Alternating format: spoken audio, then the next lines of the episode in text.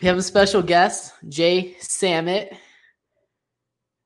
on the Never Broke Again podcast. And Jay, I, don't, I didn't know anything about Jay before Andrew told me he was coming on. And then I did some research, and it seems like Jay has done a lot of different things. And it was very interesting to me. So I'm very excited for him to share everything that he's accumulated over his lifetime to ensure that he'll never go broke again. So happy to have you on here, Jay and Thanks got Andrew, and uh, this will be a, a piece of cake. So, with that, um, I saw that you did something with like CDs or laser discs. And were laser discs like those big CDs that they used to have for movies? Those big, huge ones that were like records. Like, is that was that where your start was, or was that your big breakthrough? I didn't really understand that when I was looking you up online. Yeah, so yeah, so I, I, talk about it in Disrupt You, my first book. Um, I was the first guy to put video on a computer, and I thought a TV and a computer would merge together and become one. I didn't know it would take 30 years. Um, so the evolutions of different technologies, uh, the Laserdisc was big 12 inch giant things. Um, later, digital video onto a computer, video for Windows for Microsoft. And with each one of those, you come up with new businesses. And you only need two things to succeed in life insight and perseverance. Everything else can be hired. So I teach people how to get the insight. I, uh, one of the ways I've paid back for the past 10 years is I teach how to build a high tech startup at the largest engineering school in the country. And I've had students do $100 million in a semester. So anybody can do it. Um, and future proofing you is the story of I took a homeless immigrant, mentored him one day a week for a year.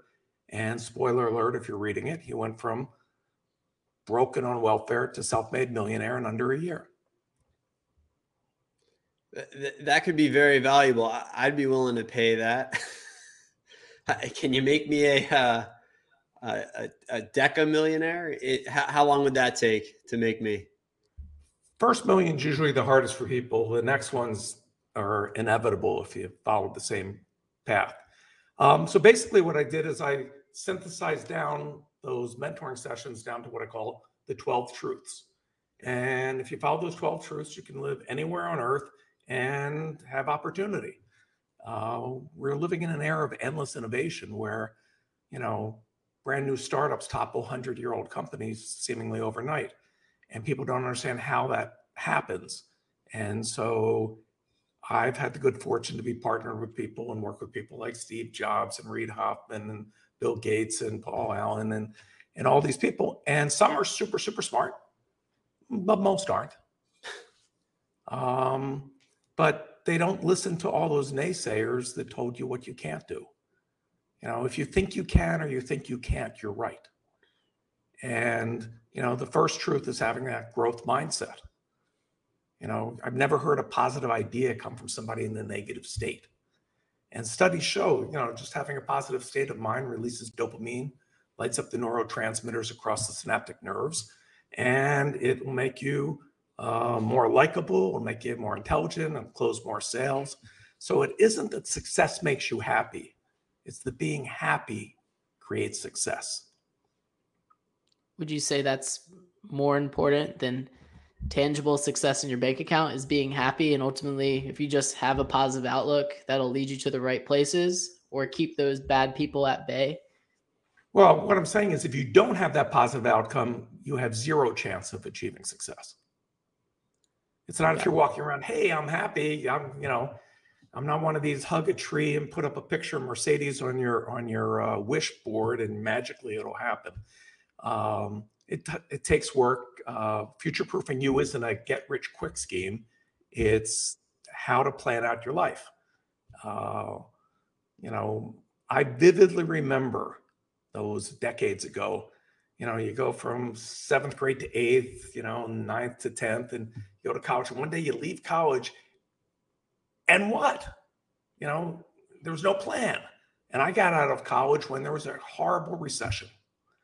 And so, showing how old I am, uh, it's like, what was interesting to me? Well, there's this movie Star Wars that came out. I thought it was the coolest thing ever. So I want to do Hollywood special effects. Couple of problems. I know no one in Hollywood. I know nothing about computers, and I know nothing about special effects.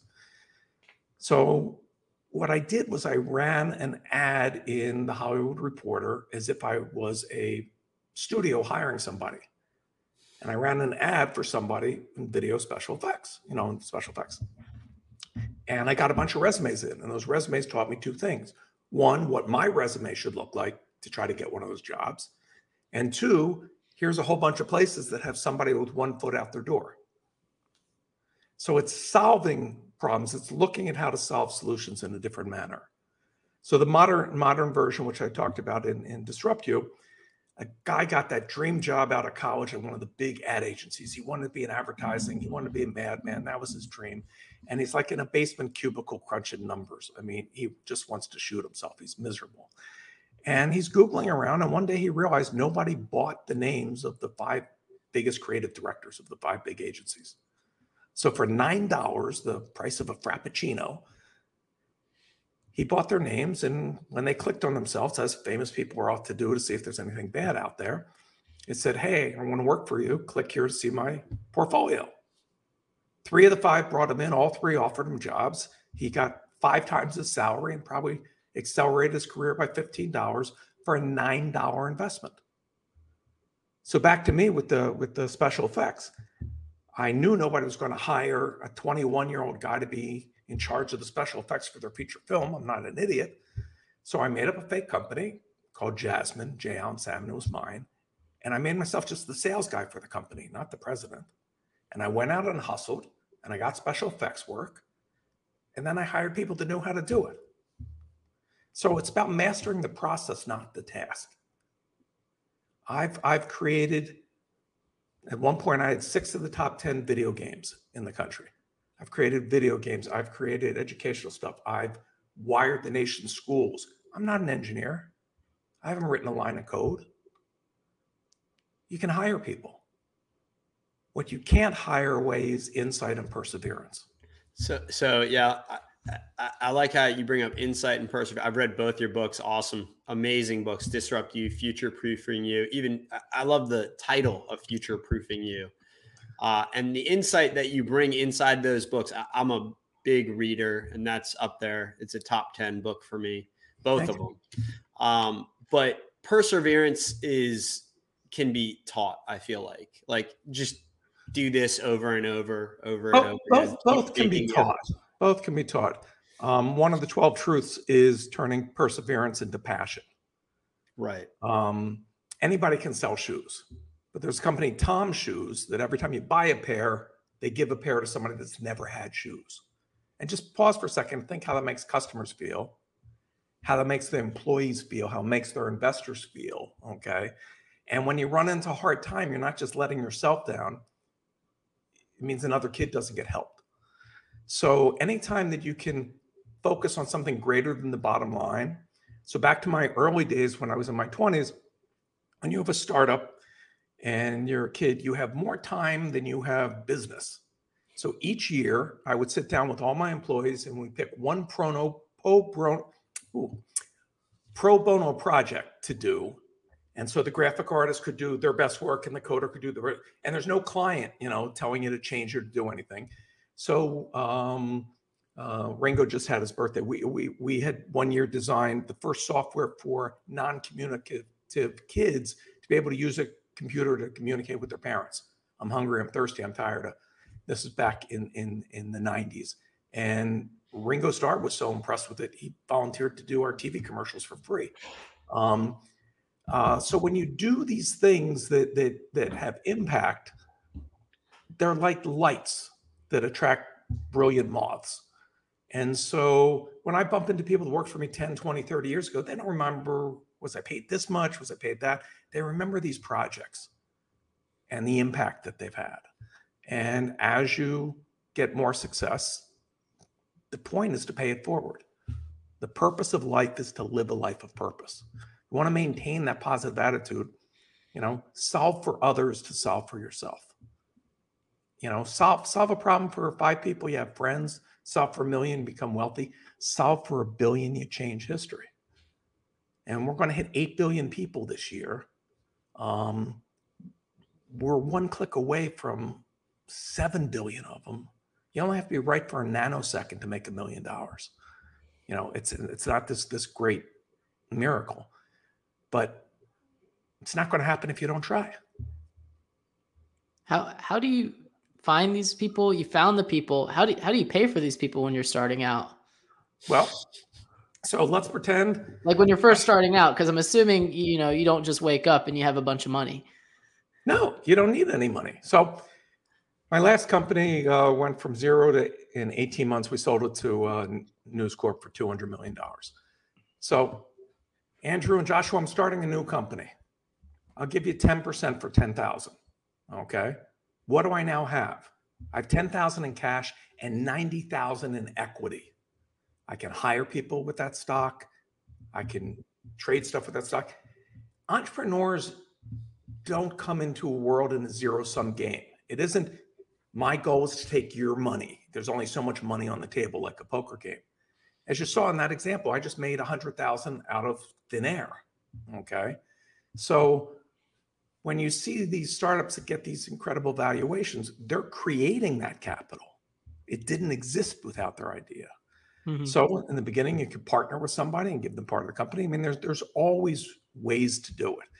Now there's a lot of ways, a lot more options to raise money nowadays. There's crowdfunding. Um, there's crowdfunding, you know, with rewards and with equity. There, there's there's no gatekeeper stopping you from success, and there's no shortage of capital. I remember the first time I went to pitch a VC and I've raised hundreds of millions of dollars from VCs. I was like terrified, like, oh my God, you know, what do I do? And then somebody gave me the tip. Their sole job is to give away that money, right? They're hoping you don't say anything that makes them say no. I mean, they're taking the meeting with the exception of, of one famous VC who always, and it took me about the fourth time I went to him he always goes, I'm so sorry, I'm overscheduled today. I only have five minutes. That's his way of basically saying, you know, I hate your pitch at five minutes and he's out of there. If he likes it, he'll stay for the next two hours. Um, but, you know, people want to create things. And the big change since you read both of them, Andrew, that was an oversight in Disrupt You that I focused on as one of the 12 truths in the second one is don't think you have to go it alone. Find a mentor. Don't fly solo. You will need a series of mentors for every stage of your of your life. Um, Bill Gates, when he was a self-made billionaire and the richest man in the world, his mother told him to reach out to Warren Buffett because you need a mentor. And imagine being cocky in your 20s. I'm the richest man in the world. What do I need a mentor for? How to live with billions of dollars, right? There's a different set of rules. And you don't just go on LinkedIn and go, Hey, Jay, will you be my mentor? That's about as successful as walking to bar and saying, Hey, you want to have my baby? Don't think it works. It's about finding people, starting a dialogue, people that are the next stage of your career. You know, you know, people coming to me, I, I haven't been at that entry level for decades. Not a lot of help. You know, when you're how do we go public uh, one of my companies we just went public two weeks ago you know that i can give you a lot of advice on um, but people want to help people want to pay it forward people want to see those solutions come come to being um, i don't know if you're a big uh, monty python fan or time bandits or any of those old things but when they decided to make feature films nobody wanted a you know bunch of hippies to make a feature film so George Harrison's reading the script and goes, I'll pay a hundred thousand dollars to see this movie, right? They they all just kicked in and they all made money because it was a passion project. They believed in it. And so yeah, does every project I try to do get funded and happen? No. But you learn to embrace your mistakes. Because when you fail, you don't end up where you started you either earn or you learn, but either way, it propels you forward to success. So you were insight and perseverance. That's that's a common theme, Jay Samit theme. So how do you teach or how do you learn insight? Because I mean, I guess you can learn it through reading a massive amount of books, which is how I personally obtain a lot of insight.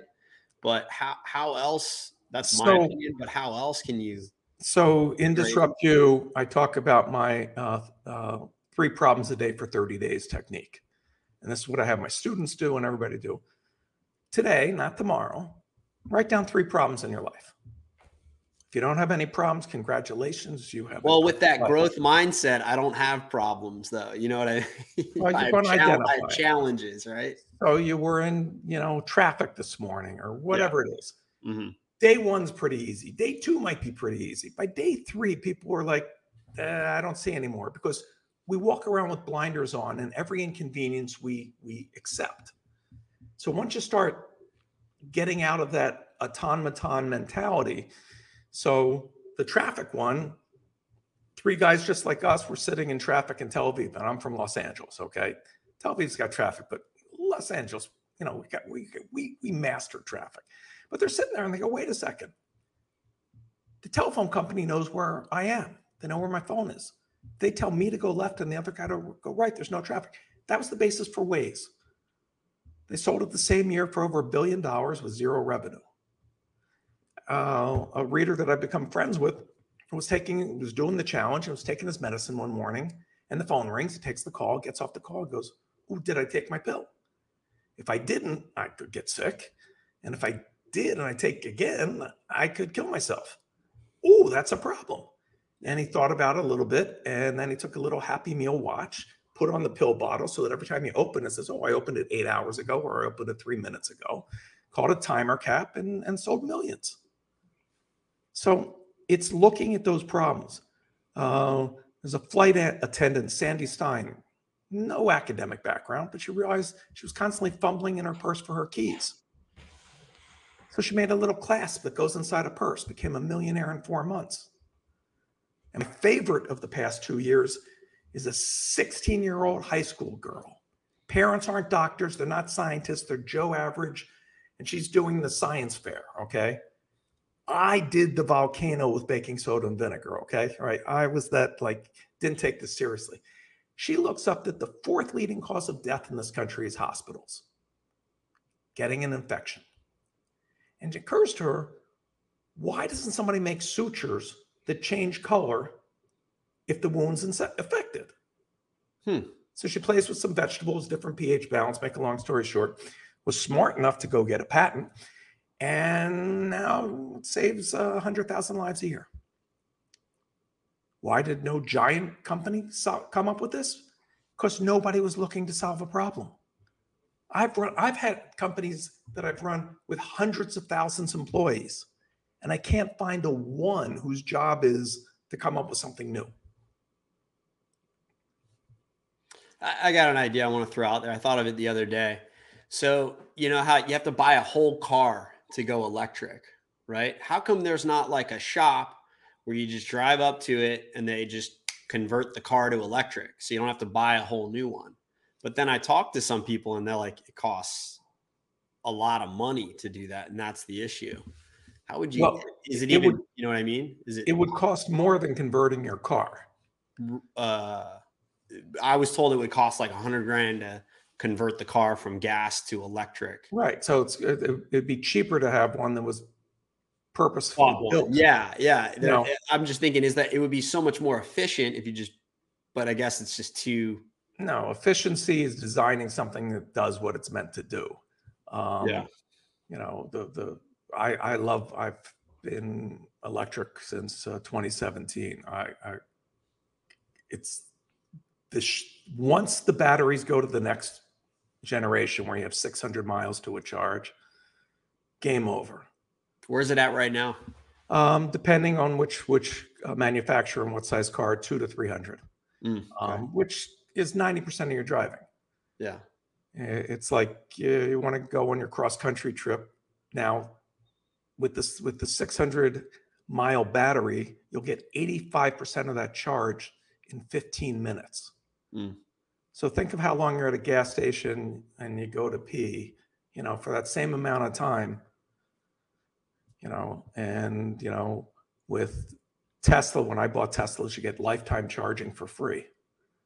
hmm You know, there's no oil changes. So on a per mile basis, your car pays for itself compared to what you're paying to operate another car. How far out do you think this 600 mile or even a thousand mile battery is? Um, they exist. So when do they become commercialized is the question. Uh, Mm. a, a lot of people ask me, you know, how are you so good at predicting the future? I hang out with the people that are coding it. Um, so I know what's coming out. And uh, it's funny, a couple of years ago, Google uh, called me and hired me to help them with the project. And I was like super flattered, but I had to say, uh, I was the number three guy at Google. I had to say, I don't get this. When I want to know something, I just Googled, what could I possibly know that your 10,000 of the smartest engineers and 100,000 other people, you know, don't? And uh, it was how to bring a product to market. So there's always a place where you can add value. So when you when you come up with these ideas, Jay, and you used Waze as an example, company with no revenue sold for a billion dollars. How do you bring that to market and find a way to scale that up? Like So if you're solving a problem that that you know, you know, things go viral that work. You know, a, a guy made a game for his friend called Wordle, and it was so simple and so addictive and so fun. There was no marketing, and it wasn't meant as a business. You know, you got millions of people playing it, and you know, sells it overnight. It's the person that says, I've got this new startup. Let me spend the next 45 minutes and explain to you what it does. Well, that means that there's never a customer that's going to give you 45 minutes or an investor that's going to give you 45 minutes. You've built something for which it's not solving a problem. You're searching to create a problem to solve. Um, you know, I I used to have at my company open pitch day. Friday from 9 a.m. to noon, anybody could come in and see me and you got some lunatics, um, but you got some good things that walk in. I mean, you have to be open to new ideas, and there's always new technology that can solve other things. And the advantage that the next generation, whatever that is, always has is that they don't have habits that preclude them from seeing change. When my son was getting his first apartment, we're driving around and there's a sign, oh, write down that phone number. I tell him, and he takes his phone and goes click. Right. I have the habit of writing things down. Next generation has the habit of using their phone as a reminder. Right. So when you start with that base of what exists today and you come up with a problem that isn't solved, there may be a technology coming out that solves it. I mean, I'm a huge fan and completely focused on spatial reality of what augmented glasses will do. And you will not be looking at your phone three years from now. It'll stay in your pocket. And the things that your glasses will be able to do are mind blowing. You know, you're in, in China, you translate the menu. You know, you'll be able to hear 40 different languages and, and comprehend what people are saying. Travel the world with two pair. When you see the love of your life sitting across the room, put a pair on her, and you know, communication is solved. But but seriously, I mean, there's a company that's scanning all the products at retail, all the sides. So you walk into your supermarket, there's 40,000 SKUs. Your doctor just told you you have high blood pressure. Show me the products that have no salt. Everything else disappears off the shelf. You know, show me the things that are keto or halal or kosher. So, tons of problems that can be solved. And the person spending the billions creating the technology isn't the one solving the problem. So, when the iPhone came out 15 years ago, here's two of the top 10 best selling apps the Fart app and a game with cats.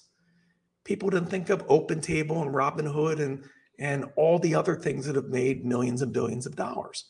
So, Facebook, Microsoft, Google, Apple are all spending billions creating the infrastructure and hardware for augmented. They're not solving the individual problems. So, the people that come out with those apps in the beginning strike gold. When the iPad came out, no one had swiped before. For those people that are of that generation, there was a time before swiping. And Apple wanted to explain swiping in their TV commercials. No one had ever swiped. So they searched the world for a video game that would use swiping. And they found a company that had 30 failures, was going out of business, and would say yes to anything. And it was called Angry Birds. And Apple put that in their TV commercial. And everyone saw $100 million worth of advertising. And that thing sold millions and millions, sold $5 billion worth of bed sheets, thermoses, t shirts, and stuffed animals the first year. Okay. So there's always a way to get out to that market. So you you were saying earlier, I create a company, I find someone, give 10% for 10,000. What do you do with that 10,000? What's the next thing that you do?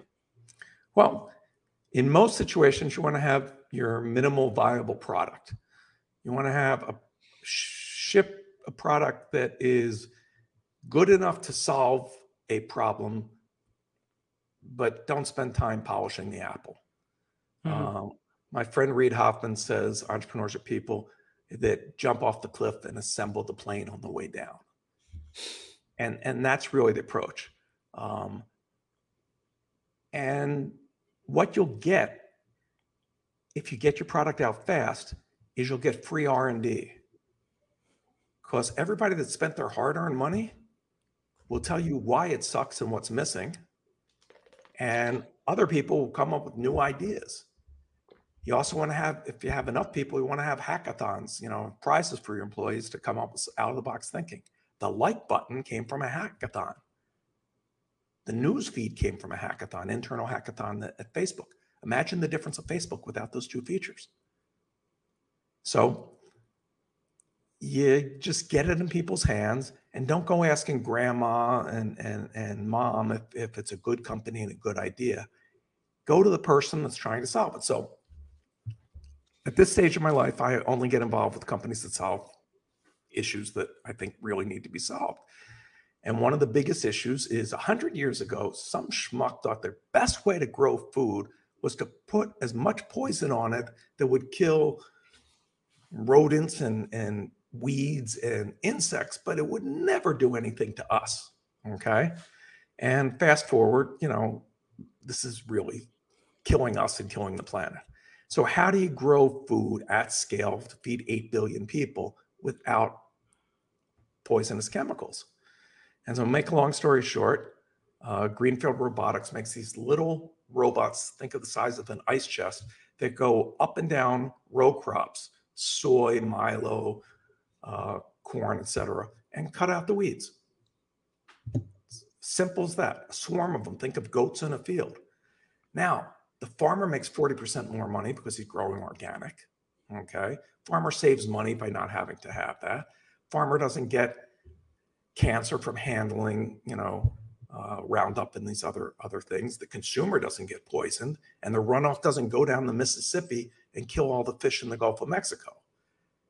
On top of which, you now can have regenerative agriculture, so you can have not just a monocrop, you can mix crops, you can actually have more nutrition in your crops, and so healthy people, healthy planet. Why did nobody ever solve this before? Well, if you made a Venn diagram of farmers working farms and people that do robotics, they didn't overlap. So you had to put together that overlap.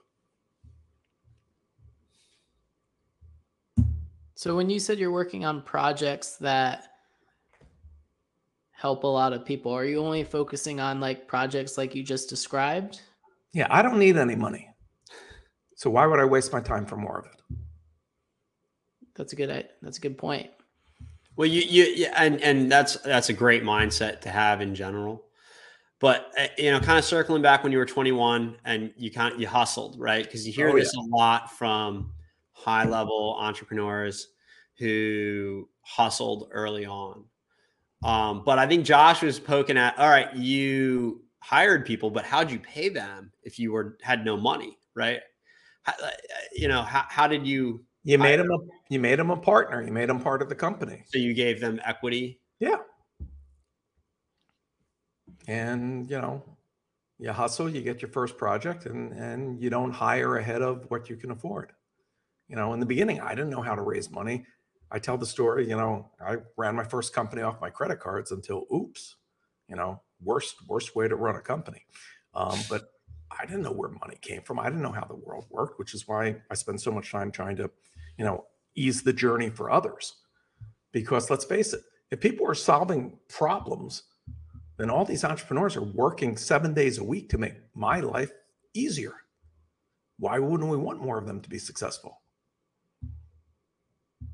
So back to the mindset of you don't need any more money. Do you think or believe that people who are coming up, if they believe like, hey, I don't really need money, I'm just going to solve problems, that they can be successful? Or do you feel like there's a balance there in the beginning? You got to juggle a little bit. Oh no, you need money. I mean, you get to a point where, you know, the the one thing that that money bought that didn't exist before is what I call FU money. So when somebody says, I want you to do this project or do something, whatever, I go, F you, I don't want to do it. Right. Right. I want to spend every hour of my day the way I want to spend it. You know, I don't, you can only sleep in one bed at a time, drive one car at a time, fly in one plane at a time. I mean, you know, I, I never looked at it as a dick measuring thing. You know, if that motivates others, great. My motivation was real simple. I had two sons when I was very young and I wanted them to have a good life. So you want to talk about perseverance, you look down at them and you know, I'll find another way. You know, there's always another, you know, whatever that obstacle is, you know, it's like playing a video game. You hit that impenetrable object and you're hammering and hammering. You finally get past it and go, yay, only to see that there's another, you know, thing in your path. Well, that's what life is and that's what business is. So yeah, I'm not trying to say I wasn't how do I make money focused? Absolutely. Mm-hmm. But I'll give you a great example. Uh, a guy came in to me and pitched me that he had a major contract to make bullets for the US Army. And so he had a huge factory and had surplus time. So he could actually make bullets cheaper than anybody and flood the market with cheap bullets. And I'm sitting thinking, how do I get this guy out of my office without shooting me? I mean, like, you know, great. Yes, you can make money, but is that the value you want to add to the world? I figured out how to flood the country with more cheap bullets. Um, and, you know, early on, I, I uh, in the Laserdisc days, I was brought in by a defense contractor um, to do some military training. And, and in the interview process, they said, Do you have a problem teaching people how to kill? And I thought for a second. I said, Yes. And I just stood up and left. I'm like, you know, um, I, I, you know, if I don't believe in what I'm doing, how can I do it? And and at some point, as you rise in your career, you're not the demographic for whom you're building the product. And that's when you have to recognize that.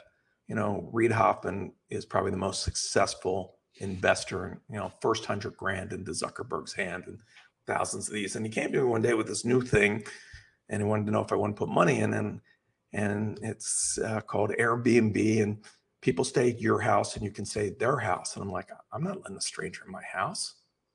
I'm not sleeping at somebody's house. It's not about me. Okay. Right.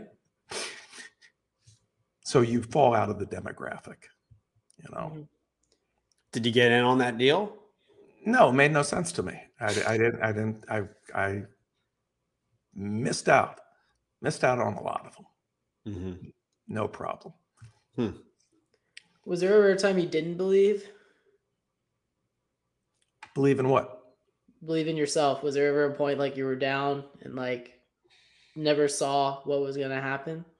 Oh, really down many times. Believe in myself, absolutely. I mean, that's how I start off disrupt you with this with this story of um, back when states were just getting lotteries California was going to get the lottery. California's a big state. And lottery machines back then were a little green screen with numbers, right? And they were going to make player activated terminals where you just type in your number and you get a ticket. So using laserdisc technology and all this other stuff, I made this kiosk. When you walk back by a motion detector goes, what would you do with a million dollars? And a big display that showed you how much the thing was. And you could touch it and in in eight different languages and it talked to you and it did all this stuff. And I'm up for the state contract. It's between me and a company with the little green thing. right? And to make the prototype and all the stuff, maxed out my credit cards, flew up to Sacramento. I'm going to win this thing. They got this little stupid box with these little green things. I got the winner. Okay. Like confidence beyond confidence. They gave it to the other company. Now, later I would find out the FBI had a secret videotape that showed that the other company gave $50,000 in a suitcase to one of our state legislators and they voted for them. And that guy went to prison, but they, the, my competitors still got to keep the contract. So I'm coming back from that meeting about as low as I can be. I am so maxed out and broke that when I landed at LAX, I could not afford a cab to get home. Now they used to have back in, in decades ago these little old ladies that sat at information booths and would tell you how to take buses because we don't really have mass transit in LA. But this is late at night. There's nobody at those things. I'm literally, you know, next to tears. And how am I going to get home? And then it dawned on me those little old ladies only work eight hours a day, they only speak one language. What if you had kiosks at the airport? Imagine what you could do with those kiosks. So next time you get your plane ticket without talking to somebody, think a little old Jay. So there's always a way to pivot. Is that I thought that was a Jeff Jeff Hoffman. Right? You know Jeff Hoffman? Um, don't know Jeff. Okay, I thought he came up with the There's a lot of people that came up with kiosks. It was a whole industry. kiosk in the airports. Yeah, it was a, a lot of us.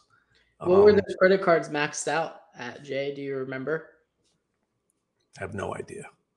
Just Yeah, how did you get out of that hole? Because that's that's obviously I don't know how big that hole was, but how did you climb out of that credit card hole for entrepreneurs that are going into debt? You know, some you know some You just uh, you know eat a lot of mac and cheese and uh, you know keep on going forward. You make sure you have a side hustle. You make sure you have something. Um, you know, one of one of my inventions was a coin op uh, uh, video jukebox, as opposed to just hearing music. You could see music videos during the the height of MTV. A lot of people didn't have cable, so you know I was living off of those quarters. You know, you do what you got to do. Elon Musk challenged himself before he started his first company. Could he live off a dollar a day? And he did. And at the end of that month, he said, okay, I can always figure out a way to make $30. And his first company, he had no apartment. They had one computer, kept it on during the day, and at night the website went down while he and his brother programmed it. They went down to the YMCA to shower. And that's why he's the richest guy in the world. And when he sold, when, when PayPal sold, and he had the kind of money that would make generations of his family wealthy, he was broke within a year because he started three companies with all that money. He had to borrow from friends to just eat because he's that committed to solving the problems that obsess him. So, you know, be glad that there are people that are obsessed with what they're trying to do. It's not a healthy way to live. Yeah, and what's very interesting is you said you had two sons, right? Yeah. How was that doable? How, you know, raising a family. How did you manage that, or did they? Did you see your family? Did you not see your family? Was there any sort of balance there? It's funny nowadays during the pandemic that everybody does this, so it doesn't seem strange. But I, I wasn't going to pay overhead. I ran my company out of my house. Mhm. You know, the, the, those lottery machines were in my garage. Um, but uh, and I taught my kids at preschool that when the phone rang, we play a game. Whoever stayed quiet the longest got a treat. Um, uh, but yeah, you know, you, do what Jay have to invented the do quiet game too. there's this fallacy that there's this magical work life balance. Okay. And I'd rather work harder than most people are willing to work for a few years and then be able to live the way most people aren't able to live for the rest of my life. All right. So, you know, I really never went to a rock concert till I was, you know, president of the world's largest music company and it was my job. I mean, you know, you you just focus on what you got to focus on. what so about yeah about Jay personally. You live in you're in Palm Springs. You live in L.A. Where Um, for the past 40 years, LA, and are you married? yep, Okay. I have two granddaughters. One of them turned five yesterday. Nice. Oh, wow. I bet Oh, having nice. a grandchild opens you up to like so many ideas. Um, yeah, I mean, it's just pure joy. You know, the more time you can spend around people that have zero cynicism, the the more enjoyable your day. And so, little kids are just they they laugh all day long. You know, just as happy as can be. Um, but you know, my kids were always involved in in my work, and you know, when they were little, they were, I was making video games. When they were teenagers, I was running music companies. I mean, movie studios, and so you know, they saw that you know you can do anything, and, and if an idiot like their dad can do it, then you know, they can do what they want. The, the it always pisses me off when people go to kids, "What do you want to be when you grow up?" As if you get one thing, right? And it's great, you know. My, my one of my best friends had her teeth knocked out in the third grade, and a dental surgeon literally gave her back her smile. So she wanted to do that for people. So she knew her calling, and she's a dental surgeon. For most of us, we don't have that. Okay, we're not lucky enough to lose our teeth. Um, but instead of asking kids, "What do you want to be?" ask them, "What problem do you want to solve?" Because at every stage of life, they will see inequities and injustice and things that they want to improve. When they have that mindset that they can make the world better, that changes their horizon. So even if you miss the stars, you're still one farther than the person that's just a plant and sitting there. So where do you where do you see everybody being in 100 years or 250 years? That's an odd question, but Oh, that's pretty like easy. odd questions, don't we? Um, humanity probably will not be here. In the next 250 years? Yeah. What do you think uh what might trigger that? Um, if if the planet raises just two more degrees, life life's over for mammals. Um, you know, it is was- getting hot these days. It was, it was funny. About six years ago, I keynoted a Singularity University. And one of the things was what's going to be the biggest disruption in our lifetime? And I went at length and explained to people uh, global pandemic. And I was like, you know, what are you talking about? Now, I didn't pull that out of my ass. Everybody knows that as we're encroaching on places that we haven't been, we're going to be exposed to things for which we have no immunity and we keep on encroaching into everything. Um, now, the ineptitude of the response of governments and mankind, like, still shocks me. I just I just gave a speech uh, two weeks ago in person for the first time in two years in a room of five thousand people, and I booked that thing and said I would not back out because there was no way the pandemic was going to last three years. I mean, so yeah, so if we don't solve the the climate crisis, the planet's going to be just fine. Reminds me of George Yeah, that's Carlin. true.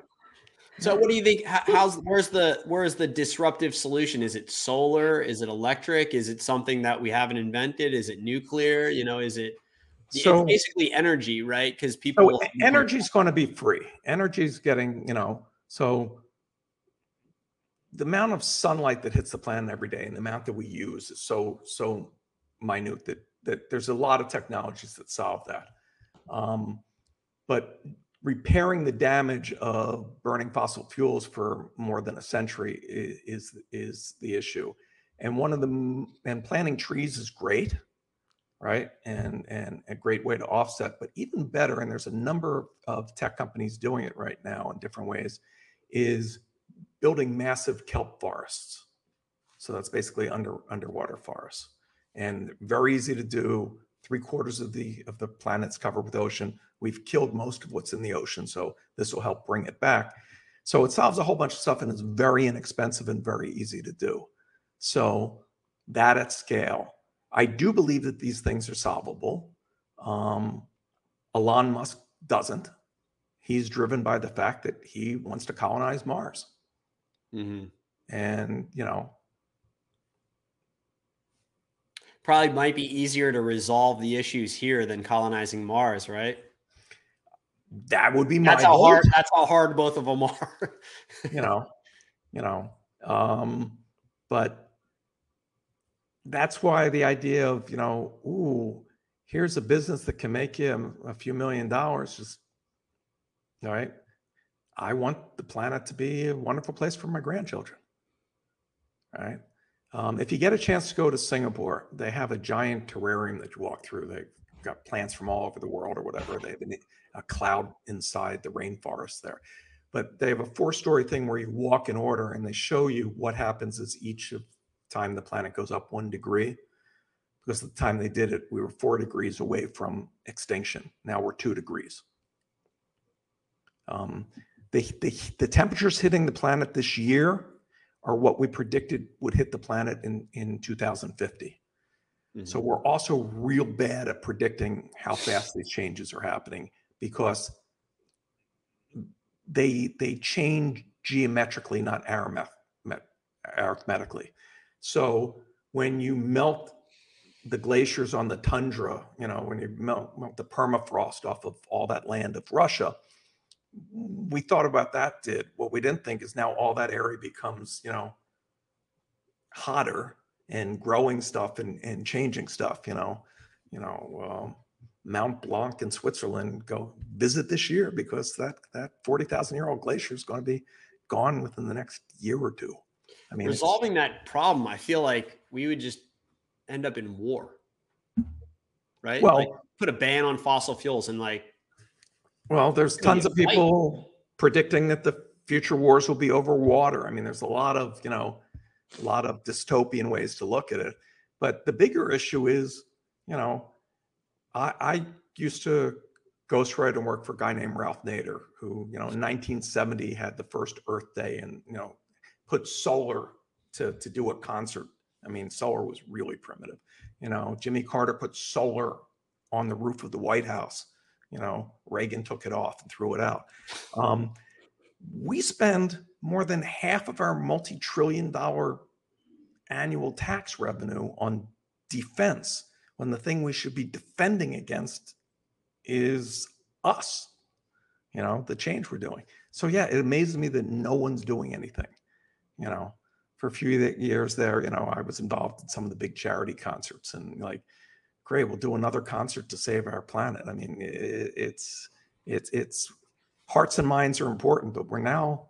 Well, how do you persuade the masses to move quickly, right? Because that's the hard part, right? Because it's well, it's it's extremely difficult. too often, the M is silent. Um, the the what? The M yeah, is silent in masses. Okay. Yeah. Um, you really don't need the masses. You need the will of those that are in charge. Um, and when you can show investors, unfortunately, this is the, the way that we go, that there's a profitable outcome, you know, that there's money to be made, things happen very quickly. Um, I got involved in this very early in in you know back in the early days with with Ralph Nader. This one wasn't my idea, but it opened my eyes when the guy that did. They wanted to start a thing called recycling. No one could get recycling mandated. No one cared about recycling. Recycling went nowhere. And a guy came up with a good idea. Now, back then, you young whippersnappers, a bottle of Coke was a nickel. Okay. And they came up with this idea that when you buy that bottle of Coke, it's 10 cents. When you bring back the bottle, you get your nickel back. And why that was so important was they realized most people wouldn't recycle and the soda bottlers, your Coca Cola and your Pepsis, got to keep the nickel. So, where they were making fractions of a penny of profit per sale, they were now going to make 20 fold. So now they would advertise recycling. They would lobby to force these things through legislatures. They would change everything, and they became the giant profitable businesses that they are because of that one change. So that's how you do it. What would you say to someone who thinks they're too small to make a change? Um, the only people that have ever changed the world are the stubborn. I mean, everything started with one person with an idea. I mean, and and I had this idea when I sold my first company that if we if we got the internet into classrooms, we could have equal access to, to knowledge and equalize the schools. Um, there was a Supreme Court case, Brown versus uh, the, the Board of Education, were separate but equal schools. So poor neighborhoods had lousy schools and rich neighborhoods had good schools. Wow, I wonder how that ends up for society. So I had this idea and I just started writing about it. And I was nobody. I had a company with, you know, 20 people. And one day I get a phone call and uh, my assistant says, It's the president. I'm like, The president of what? And there's a guy doing a horrible Arkansas accent, and it's Bill Clinton calling little old me. You know, would I come to the White House and, and, and solve this? I mean, that's insane. You know, I've worked with the Pope, I've worked, you know, with governments all over the world. And it's not because I'm anything special, it's because I came up with solutions that people had problems that they wanted solved. No one ever hired me because they had their best year. You know, I'm like, we've tried everything else. Let's call Samit. Um, you know, but there's always a way. And there's always a second chance. Walt Disney, um, Heinz, uh, these guys all went bankrupt before they created their billion dollar second companies. Um, so you may not hit it out of the park the first time. You may not hit it out of the park the first 10 times. But there's no, no, there's no limit on how many times you get to try. So how, how does Jay solve the climate issue? Well, the robots are a big part of it. Um, what do you mean? What ro- What do you mean robots? Our, our greenfield robotics that, that take the pesticides out of plants. What they mm-hmm. also do is make it more affordable, and more equitable to do smaller farms and automated farms, and so that you create more um, agriculture. Which you know, plants will solve the problem for us. We just need more of them out there, and so that's that's an easy way to easy way to do it. I mean, so that's that's you know that's the one that I'm I'm working on. Other people are working on kelp forests and you know dropping trees out of planes and tons of other crazy ideas. trees out of planes.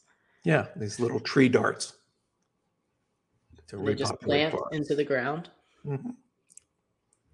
I mean, but go look up how many thousands of acres of rainforest are bulldozed every day so we can have cheap palm oil. You know, I mean, it's just, it's, it's, if we just well, stop doing more there's, damage. There's the other side who just don't believe in climate change. That's the, that's the tough part, right? I mean, at least it used to be. I, I don't know if it's that I don't know what's going on right now politically. It's kind of so 100% of scientists agree. Yeah. Every day on the I'm not, evening. I'm not saying I disagree, but I'm on saying, the evening news, they tell you there's, you know, we're having a hundred year flood and we have it every year now. You know, yeah. it's 106 in the UK this week. They don't have air conditioning. Okay. Um, a friend of mine started the seed bank to save seeds of every plant, and they put them in the permafrost up by the North Pole in a place called Svalbard. And he invited me one February to go. I'm, I'm not going to the North Pole in February. I hate the cold. It was warmer in the North Pole in February than it was in Los Angeles on the day of the trip. Um, and the permafrost melted and started to flood where we're storing all the world's seeds. Um, yeah, no, there, there's never been an argument on climate change, just like there was never an argument that cigarettes were bad for you. What there was was a disinformation campaign to try to just give, like guns, right? Just like yeah, guns. it's to, it's to give air cover to politicians so they can say I don't know what's going on, so they can continue to take money. Yeah, we're the only country that has mass shootings, and we've had more mass shootings this year than there's been days. Right? Yeah, that's a solution. That's a problem. I don't know how we haven't gotten solved. The UK doesn't even allow for guns, and they have very, you know, and that's very a comparable, a good comparable country to ours. And I know their yeah. crime rate is much lower. Yeah, no, I mean, it takes the will. And, uh, you know, we did have an assault weapons ban during the Clinton administration. And with a ton of lobbying, they lobbied that it had to be renewed every so many years. Can you imagine if, if when after the Civil War we, we said you can't have slaves, they said, yeah, for the next five years it has to be renewed. I mean, like it, it's out of control. Lobbyists always have the, the last way in. And uh, big oil is no longer the big lobbyists. When I worked in DC, they were the major lobbyists. Now it's big tech, you know, it's, Hmm. you know, information and the power of that information. And, uh, you know, I probably have a different view of privacy than, than you guys. I don't think anything should be private. Uh, and I've testified in the EU on that. And, you know, got got the, the French guy like you, you crazy American. I said, no, if you have nothing to hide, what does it matter, right? No, it's not even that. The Chinese will outlive you. What do you mean? Everybody's genome, everybody, what happens to them uh, with disease, what drug works. The whole country is participating in essence with their data, so you can solve diseases and and and make stuff happen. If all your medical research, if everything that happens to you is kept private and we can't learn from it, how does society benefit? So, you know, there, there's different ways to look at every issue. Hmm. You didn't think we'd be this philosophical on a business show today. You're taking such a high level perspective. I wanted to go there, but at the same time, people just want to make their nut. You know what I mean? So it's a hard, it's a hard, uh, So, it's a hard balancing act, you know, because it comes down to quality of life, like you said, with your family. But did, did, did you come out of reading Disrupt You energized to go start something? you know what? Intri- uh. You know what intrigued me most was your insight into break uh, the way you perceived uh, equity inside of companies, the way you were able to take a different perspective on that I'd never seen before in creating. I think you mentioned it earlier in create basically creating money that wasn't there before. And I was like, man, that is that is crazy to think of it that way. And uh, it's more of a, a wholesome and and better approach than than I think that uh, I've ever heard. Well, so um, it- it's like printing money, basically. well, we created our educational system to create employees. Right. yeah, it's another broken system. and and now we don't have those jobs half of all jobs will disappear over the next decade think of what that impact will be in the us okay? If you think we have consolidation of wealth during the pandemic the 100 wealthiest people on earth doubled their net worth. Let that sink in for a second. Not doubled what they made in a year doubled their net worth. By doing nothing, well by by having you know economic power. Yeah. um so yeah so our educational system doesn't tell people that there's another way i mean the great example is uh you know the boss drives up uh, in his brand new lamborghini and the young employee sees him and he's staring at him and the boss goes you like that car and he goes yeah if you work really hard this year i'll be able to buy another one So you either work for making someone else's dreams come true, or you work to make your dreams come true. You know, I don't believe in reincarnation, so I, I think I'll pick on making my dreams come true. And you know, you're going to learn that it's hard, but it's not impossible. There are people that want to help. There are organizations that will help. There's no shortage of capital. There's no gatekeepers blocking the capital. You know, people with higher IQs don't earn more. People with better grades don't end up becoming wealthy. Those are all myths. Um, and that's one of the reasons why, with future proofing you, I wanted to take somebody that had less advantage than most people reading the book. And probably the most rewarding part of writing these two books that I didn't anticipate was what I call love letters. I get emails every day from, I've now gotten from over 140 countries of somebody telling me the story of how they read the book and now they changed their life and da da da. And that that propels me to spend the time to do this, um, because we all have that potential, and we have enough untapped potential to solve any problems that we're facing. And why we don't want people to reach their potential is beyond me. So you took a you took a homeless guy and he became a millionaire inside. I think it was a year, right? It's been Yeah, a while yeah. since I read the Yeah. book. But what habits was did he change, or what habits did he, I I always I always felt like morning routines. If you could take a homeless guy and give him a morning routine, he's going to be productive the rest of the day. But what what maybe you did that, but what other I, I can't remember the habits. Yeah. I- So there, there's a lot of there. There's you know there's some uh, TED talk that the most important thing you do is make your bed. I mean, you know, I don't I don't I don't focus on any of the gimmicks. It was quite simply, you know, first I had to change his mindset, and and I had to do it quickly. And the way I did that was I lied to him. Uh, there's a psychological principle called the Pygmalion effect. Uh, professor went to school, tested all the kids, right. told the teachers three of the students were super learners, super achievers. They excelled that year. And at the end of the year, those three kids excelled.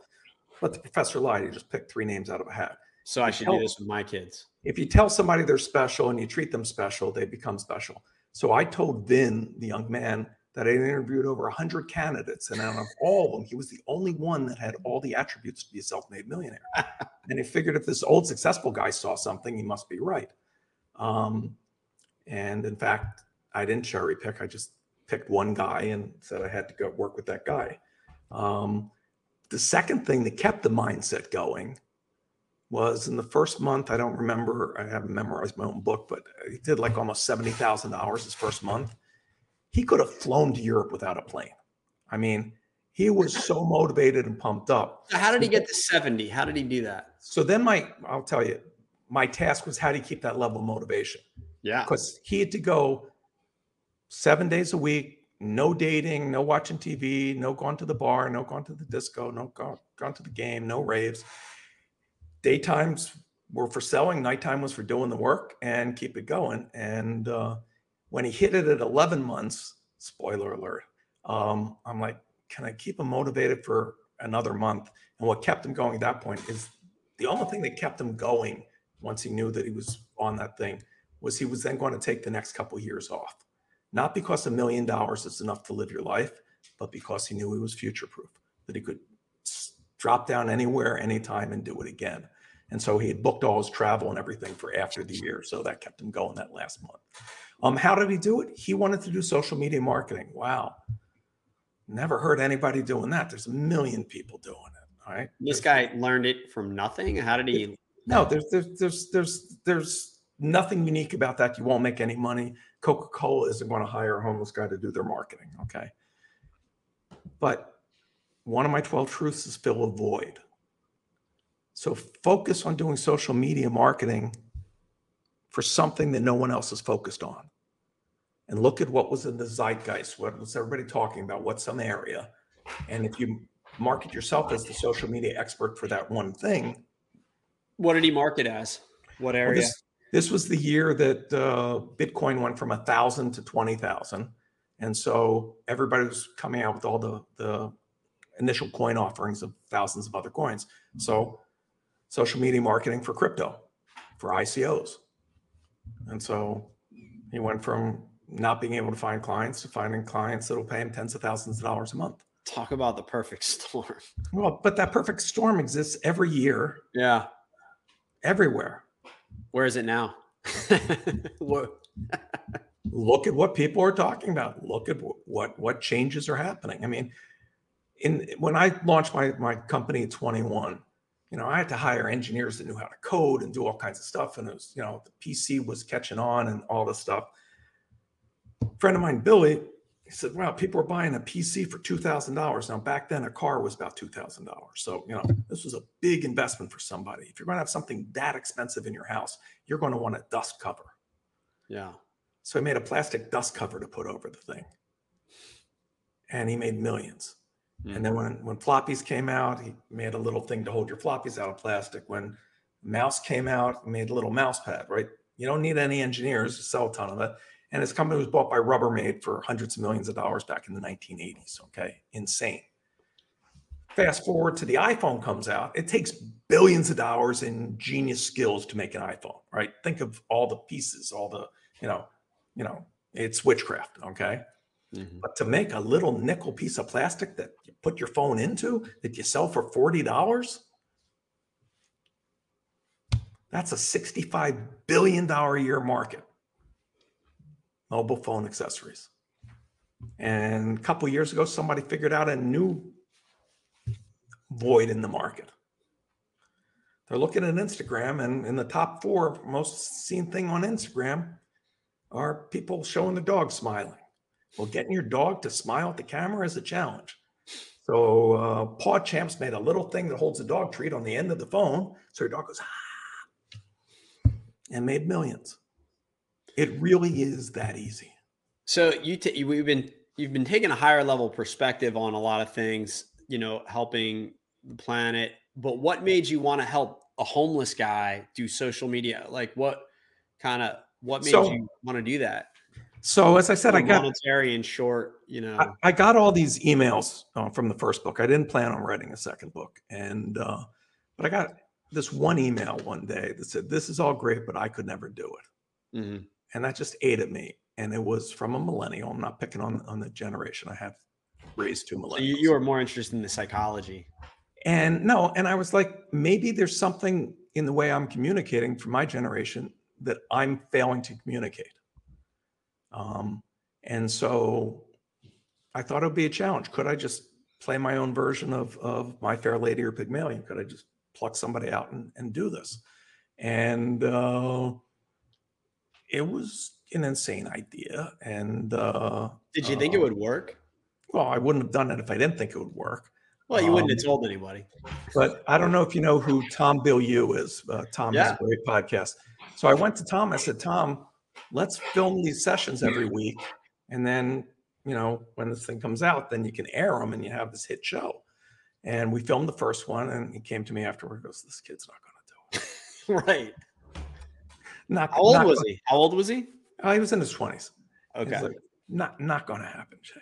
And um, you know, uh, you know, Vin did all the work, and there- you know, I didn't give him any business contacts. I didn't give him any capital. I didn't, you know, there there was no no no cheating. So what did your Um, one call a week look like? Like what it was a call or a face to face or Combination. Um, I did buy him a few pizzas. Okay. Um, he, he had a very limited diet. Uh, skinny guy and only ate pizza. I would die for that. simple? Um, um, but uh, you know, I would challenge what he was planning to do if I thought it didn't make sense. But this wasn't daddy going, no, don't do this. This was, you know, like one of the things he wanted to do, he wanted to name his company after him. And I'm like, yeah, that makes it hard to sell. Yeah, but I wanted when when Fire was able to, you know, find a common ground of, uh, you know, Richard Branson, you know, what do you name it? um, uh, world's greatest uh, marketing, I think was the name of it. Um, uh, but you know, Virgin was a genius brand because Virgin means you don't know what you're doing. And so there's been over 300 Virgin companies Virgin Games, Virgin Stores, Virgin Books, Virgin Brides, oh, it's bridal dresses. Um, most of them failed, but eight of them became billion dollar companies. So it's just that desire to do it. I mean, Richard took his girlfriend down to the Bahamas and his flight back got canceled and everybody's sitting around with nothing. So he found out what it costs. This is he's 29 years old, a music guy. Found out what it cost to charter a plane, took a piece of cardboard out of the trash, wrote Virgin Airlines $39, and figured out how he and his girlfriend could fly home for free. And in his mind, it's that easy to start an airline. That's how he started Virgin. You know, he only had a few planes. You wouldn't know that because he made the brand so fantastic. And he also started a war with uh, one of the Oh other yeah, airlines, right? Oh, he did the same with Virgin Trains. Yeah, I mean, but Does that that, help drive him? That's free marketing. Yeah. You know, I mean, he he's a genius, innate marketer. Um, So if, I said, if I said, Jay, hey, how much capital could you raise in 30 minutes? In 30 minutes. How good's phone. the how good's the idea? Let's say it was no idea. It's just bet on Jay. I I, I wouldn't do that. No. No, I wouldn't do that. I mean, there's no amount of capital that can't be raised. Ca- capital has, you know, in the beginning of my career, different story, but at this stage, you know, capital isn't an, isn't the issue. You know, what people invest in is the team and the inkling of a premise, because most businesses pivot. So you don't even need a great premise. You need to be at least pointed in a jungle that seems like there might be something in that jungle. Um, and So then do look, you- look at the you- data. Do you still mentor people who are are monetary based, or are you just mentoring for solutions that help the planet or you know? Um, people? So I tried this past year. I set up a group on on Facebook of people from around the world to try to take a thousand people on the same journey as uh, as. Vin. And what you quickly realized is most people don't want to put in the work. And you know, you went from a thousand to 450 in the first week. You get down to 30 by the end of the first month. I mean, it was really, you know, if you talk to anybody that, that and this is all I'm doing this for free. If you talk to anybody that has online courses, you know, less than 5% finish the course. If it's a multi, you know, it's just people just aren't that persistent, which is why I put that up at the top. It's not brains. It's a lot of bright people doing nothing with their lives. You know, and that's where the passion comes in. You know, if there's some problem that you're really passionate about solving, you will solve it. yeah any uh, uh, books on the on the way coming out? Are you Um, done writing? I, I wrote and illustrated a kid's book, which uh, may be coming out. Um, uh, it's uh, something I wrote years ago and just finally had the time to do all the painting. Yeah, I saw you do a lot of water watercolor. Watercolor, yeah. Saw you do. My version of meditation. Yeah. So you, do you med- you don't meditate? No, my mind, my mind's too active. But watercolor of all the painting mediums, you only have a few seconds where the paper's wet, and you don't get to paint over. You know, once it touches, that's it. So it's complete concentration. So it allows me to relax and not use the other parts of my brain. And back to the anything can happen. When the pandemic happened, and I knew I was going to be locked in, um, I thought it would be maybe it would be a month, two, three months. I decided to say I would paint and put up a painting a day, not for any purpose other than to show that this is a gift of time and we can all do something with this time to make it positive, you know, assuming you didn't get sick and lose loved ones and that type of stuff. And what happened by just putting that out into the ether is I heard from galleries I heard from art agents. I signed with gallery New York. I had a solo show, which I didn't get to attend. Um, and my art is now collected. I mean, this is insane to me. I would have never had the had the self confidence or belief that you know I can be an artist. Persevere is the name of the game, and have good ideas. Yeah, I like uh what what's the the writer that always says come up with 10, 10 ideas a day. That would be terrible from the uh, Altucher, James Altucher. Yeah. Altucher. And then keep doing that every day. But Well, All right, Jay, this was Josh. awesome. yeah. Thanks for coming on. We Fantastic. we Keep doing what you're value- we doing. value that you took time out of your day to spend it with us, and that we're going to share this with everyone to listen. Yeah, Is there anything any- that you want people anybody- to do to take action on after listening to all the wisdom that you provided today? yeah, if you made it this far into this, then you're serious. Um, I have free workbooks on my my website. I'm not. I don't sell anything. I'm not trying to What's your website? uh, my name, jaysamit.com, J A Y S A M I T.com. So if you're reading Disrupt You or Future Proofing You, there's a lot of good information, but sometimes when you're reading, it goes in one ear, out the other. The workbooks have exercises to do after each chapter to help you plan out your life or plan out your business. And so you can just click and, and, and download them for free. Um, it was interesting. Um, I heard from a teacher why don't I do a version of this for high school kids so they can understand that there's a third choice between would you like fries with this and going to prison? Um, and so the teacher worked with me and she won teacher of the year uh, for creating this, this course. And then I twisted uh, HP's arm to print all these to give to boys and girls clubs. Um, so it's never too young to let people, you know, if you're ever driving and you see that kid with the lemonade stand, stop your car, give the kid $5. What else can you do with $5 that can change the trajectory of a life?